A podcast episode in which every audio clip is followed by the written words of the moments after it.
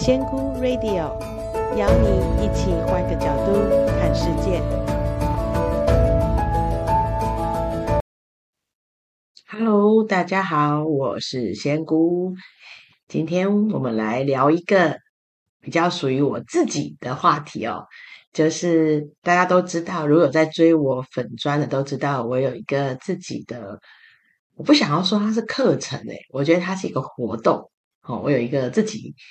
创的创办的一个活动叫合一之旅哦，那这个合一之旅当初是怎么来的呢？其实这个真的是我在灵性的这条路上一个，我以前会觉得是一个不可思议的事情，然后我，但是我现在觉得它是一个很美好的意外。其实，在这条路上，我走一直都是。懵懵懂懂的，好像摸石头过河的这种感觉。然后有在一直听我 podcast 的，也应该知道，我其实入坑的 时间没有很久，就五五年五五年多的时间吧。那其实在我刚刚开始的时候，我开始没有半年吧，就开始一直。有一些讯息传过来，那但是当时因为我在上光课，这个情况不止我，蛮多同学也有的，所以我并没有觉得有多特别。那比较特别的是，我只要那段时间，我只要一拿笔，现在也是，我只要一拿笔想要写日记，因为光课都会希望我们大家写日记，我只要一拿笔写日记，往往我都写不到几行，后面就会笔就会被人家接走了，然后就会开始跟我。传递一些他们想要传递的讯息，那我也还蛮感谢这个习惯的，因为这样子的话，这本日记其实有时候我现在回头去翻，都还可以很清楚看到自己一步一步走来的历程。所以我还记得那时候是二零二零年的时候，就清楚的有一次，我还在问说。呃，别的在问好像我先生怎样怎样，在问这些事情的时候，他忽然就写说：“你可以开始准备啦，嗯、你可以整理一套你自己的东西。”我吓坏了，我说：“我我整理什么东西？我要分享什么东西？分享给别人什么东西？我什么都不会耶。”然后上面就写说：“你不要困在知识的里面，好，所谓知识就是我们从外学到的，你也不需要去拿那些证照。”因为那些再怎么样都是知识，你都已经得到一个可以直接连接智慧的通道的时候，你为什么要把自己限于那个知识？你为什么要觉得自己没有证照？哦，没有去上过多少课，自己不够好？那我就说，那那就算我要分享，我要分享什么东西啊？他就说，你如何走到今天，你就把这段路分享给大家。你每天做什么？你做了哪些练习？你做了哪些事情？你有什么感受？你分享这个给大家就好了。那时候我真的觉得太荒谬了。谁 谁要管我每天在做什么？怎么样走到这边？这这这个是一个莫名其妙的指引。就后来不到一年，我就因为在做读书会的时候被雷打到。就开始了合一之旅的出呃雏形的班，那时候我就，但是我那时候一开始是线上班，我一直觉得怪怪的，哪里不对？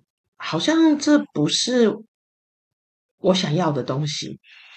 那既然那时候我，所以后来我又就回去翻那个，他就说我每天在做什么？诶，所以这样我是不是不应该用上课的方式来执行这件事情，而是？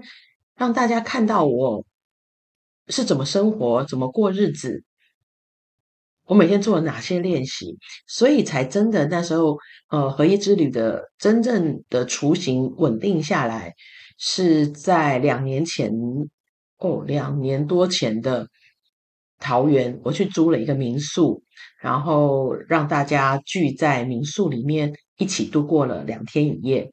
那这些东西，哇，之前 Podcast 有讲过，我就不多提了。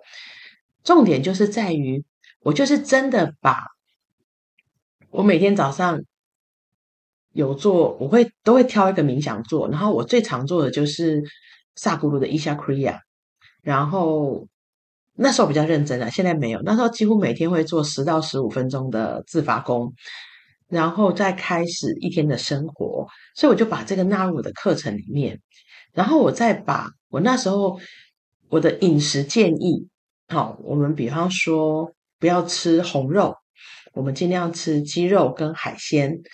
把它加在我这两天一夜的课程里面，活动里面，然后再加上我自己的喜好，比方说，因为我是一个很爱吃东西的人，所以我会在我的食物安排上花比较多的心思。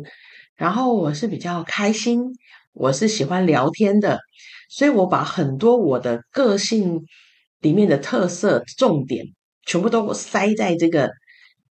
合一之旅里面，所以，然后我又是一个喜欢变化的人，所以其实，其实这次我上个周末才办完最新的一次合一之旅，我其实蛮感动的，因为里面有一位竟然给我参加了四次，我真的是我也没有办几次，他就可以一直来，一直来，一直来。他第一次是参加我的第一班的实验班线上班，后来我桃园的第一班他也参加了，然后再来我云林的第一班他又参加了，然后这一次。他又来了，我就他来的时候，我就跟他说：“你到底要来干嘛？我讲的东西都一样，你明明都知道，你为什么要一直来？”他就跟我讲了，他说：“因为很好玩，我想来复习，而且我每次都会听到不一样，感受也不一样，那个连接感越来越稳定，重点还是好吃又好玩。”其实这句话让我感触很深，我就在想说，对，这会不会就是？我这个人的特色，我实在没有办法好好的、单纯的上课。我很喜欢跟大家，我真的很喜欢跟大家坐在一个桌子上吃饭聊天。有时候我觉得那个的获得不亚于上课耶。然后呢，大家尤其是我们都这个年纪了，已经很少有机会跟陌生人一个房间睡觉，因为我们现在大家都是去外面住旅馆，都是哦。单人房、双人房的，但是我每次安排的这个以前的场地，包含我现在云林自己的一心院，都是大家睡在一起的。你要知道，在晚上，因为晚上其实我已经精疲力尽，我就跑去睡觉。我是跟大家没有办法睡在一起的人，因为上课实在是太累。但是他们会互相聊天，有时候我跟你说，他晚上他们聊天，互相看到对方，对方给的建议，那个收获很大。所以其实他们是从一个早上连到睡觉的时候，晚上每一分每一秒，其实都在做不同的激荡，火花会出来。所以我觉得我其实就是一个有设了一个题目，然后我我有一个空间，每次来的人都不一样，然后每次来的不一样的人，他们就会自己激荡出不一样的火花，就像是我们很爱讲的一句话。一切都是最好的安排，所以每次来的人，他们就会是上面安排好的。他们互相会看到对方的某一些点，互相去学习，然后互相去走过自己卡住的那个关。所以我真的很喜欢这样子的学习方式。虽然我每次拍下来的照片都只剩下食物，但是其实中间的过程都是很精彩。但是因为一直上课，我在讲话，没有办法一直。拍照，我觉得我也很开心的是，大家会看到我真正的生活方式。我每天是什么样子的？我不是一个仙女，我也不是一个很像你大家想象中修行的人。我就是一个很平凡的中年妇女。我我喜欢吃东西，我喜欢聊天。我们上课就是穿着拖鞋，然后我也是一个很不修边幅，因为我没有很爱漂亮。然后，嗯，我不会讲。我觉得我我我来讲应该是一个很真实的人。如果认识我都知道我是一个非常真实的人。那这也是我想要在合一之旅的过程中让大家感受到的，就是修行没有很远。我不是师父，我也不是呃那些我们想象的那些苦行的，或者是很清幽的，或是他会让你想要仰望他的那种人。我不是，我就是你隔壁邻居阿桑的那种感觉的人。我我 就是很多人都跟我说，你一看就不像身心灵的人。我就说身心灵的人要怎样？他说要穿飞鼠裤啊，要穿那些。我说没有没有，不好意思，我就是头上夹着一个鲨鱼夹的太太。但是我想要让大家看到说，就算你选择这样子的生活方式，这么平凡的生活方式，你也是能够接触到那个道的，你也是能够得到那样子的内心平安的，你也是能够参透很多内在神性的智慧的，因为这个东西是每个人与生俱来的，就像合一之旅，我第一课一定要讲。有没有人没有高我？不可能。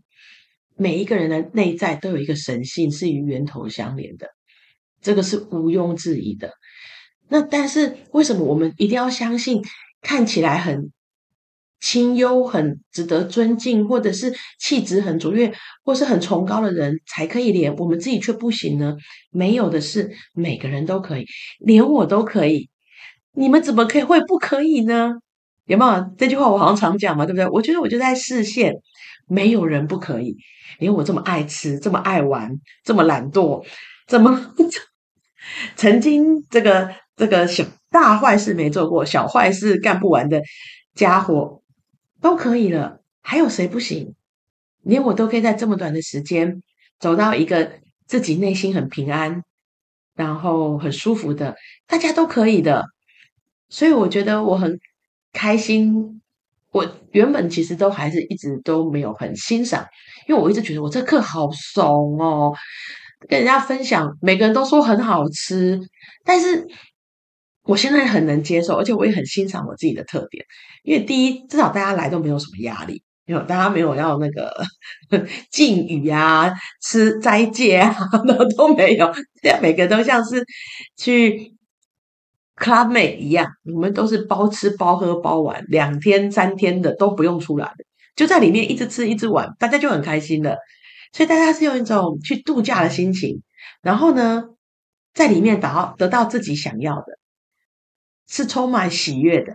但是我们一样是有所得的，所以我现在还蛮喜欢我的人生特质，然后我也觉得在这样的课程里面，我有忠实的传递。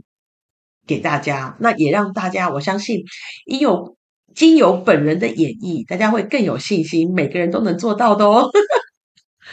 呃，不过今天录这集我们要招生，我的呃，我最近可能会在，因为我后来已经经由别的又有启发，我现在大概知道这一个课程其实是第一个步骤，还要有第二个步骤。那第二个步骤。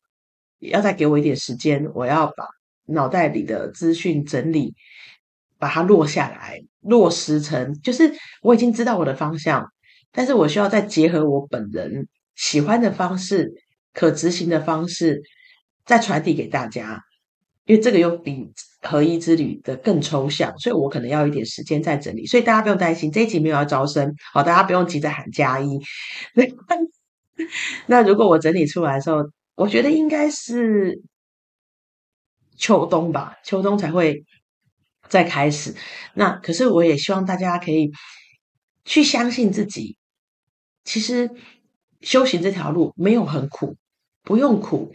然后你也不用觉得自己一定要变成一个什么样子的人才能够得到这样子的灵性的收获，或是才能走到你想要去的地方。只要保持你的原样。只要保持你原本喜欢的生活方式，你也可以的。真的不用去改变自己，不用去看着别人，好像诶那个得到的一定要怎么样？不用的，你就先爱爱上你自己，然后照你的方式走。就算有一天你要变，那也是你会自然而然的变，而不是你现在刻意要去改变你自己，去迎合到你认为变成那样可以更容易走上这个。解脱之路，或是呃得道之路，就爱你自己，做你自己就好了。那今天就录到这里喽，下次有啊突发奇想，我再来录喽。各位，拜拜。